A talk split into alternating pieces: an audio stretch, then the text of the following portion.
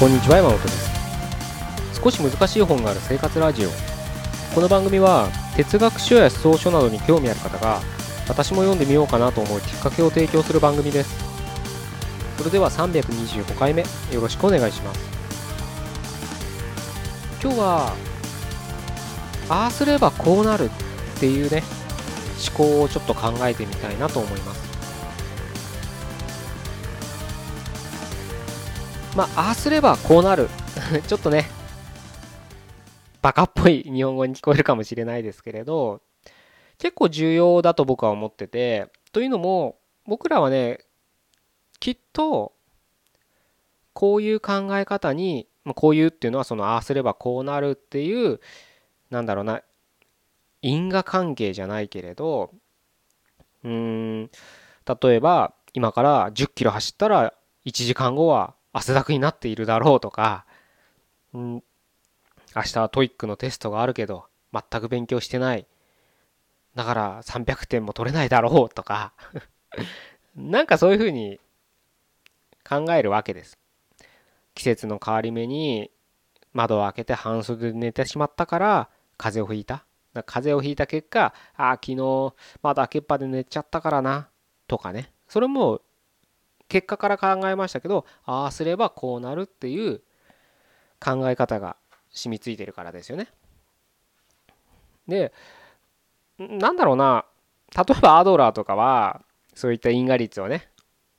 否定したりしますけれどそれはね幸せになれないと、えー、いうことを言いますけれどまあただしょうがないですよね。そういう多分そういう生き物だからね僕らは。だからうん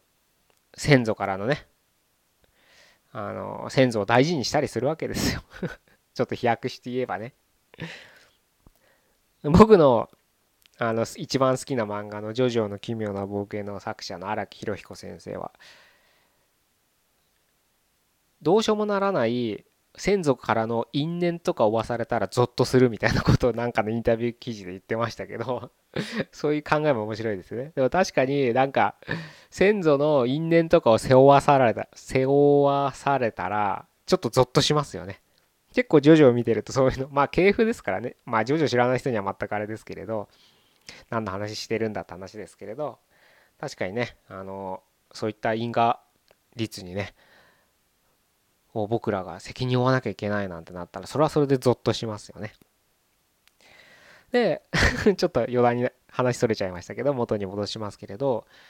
この考え方でね生きてしまっているとやっぱどっかで生きづらくなってくるはずなんです。というのもまず何もやる気が起きなくなったりとかやる前から結果が見えてしまったりとかね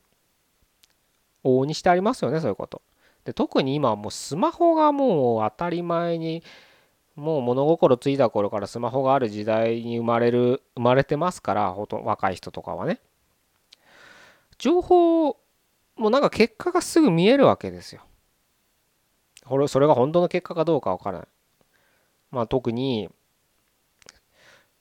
食べログとかもそうですよね。なんか点数いっぱいついてるかも。で写真とかみんないろんな人が上げてくれるからこの店はこんな感じなんだろうってなんか結果が見えちゃうんですよ。実際食べてもないんですよ。行ってもいないんですよ。お店の雰囲気も味わってないんですよ。でもそういうところを考えずに大体ああすればこうなる。っていう思考で自分の判断基準を作って結局まあこのぐらいの点数だったらこんなもんだったらみたいな形でいかなかったりするわけです。もしかして言ったらね予想以上に美味しかったりとかあるわけじゃないですか。もっとね料理以外でそこのねシェフがすごいかっこいい人だったとかねウェイトレスがすごい綺麗な人だったとかそれで通うようになっちゃったよとかねそういうところだってあるわけですよ。そういう可能性をどんどんどんどん自分でああすればこうなるっていう思考できてると切り落としてるわけです。僕はすごくそれがね嫌なんです。だから欲張りっちゃ欲張りですよね。でも嫌なんですそれが。結構ね本ばっか読んでると頭の中でね物事いろんなことを考えて、えー、るみたいにねまあそういう人が多いでしょうけどね読者派は。僕はそれでそれでねそれはそれで全然あの大切なことだと思いつつもやっぱり実体験するっていうのも大切なことだと思ってるから自分の許す範囲許す範囲で実体験の場を時間もかかるしお金もかかるけどやるようにしてます。何か劇を見に行ったり映画を見に行ったりもそうライブに行ったりとかねショーを見に行ったりも全部そう。買い物だってあの、その店舗に行って買う。そういう経験をできるだけ作るようにしてます。自分のできる範囲でね時間を見つけて。是非ねあのー、ああなればああすればこうなるっていう思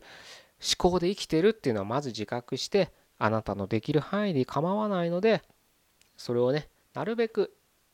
押さえつけて押さえつけるって表現がいいかわからないけれどちょっと違う世界もあるんじゃないかっていう可能性を見つけるね視点を持っていただければなというふうに思っております。じゃあ以上で終わりたいと思います。325回目。ここまでどうもありがとうございました。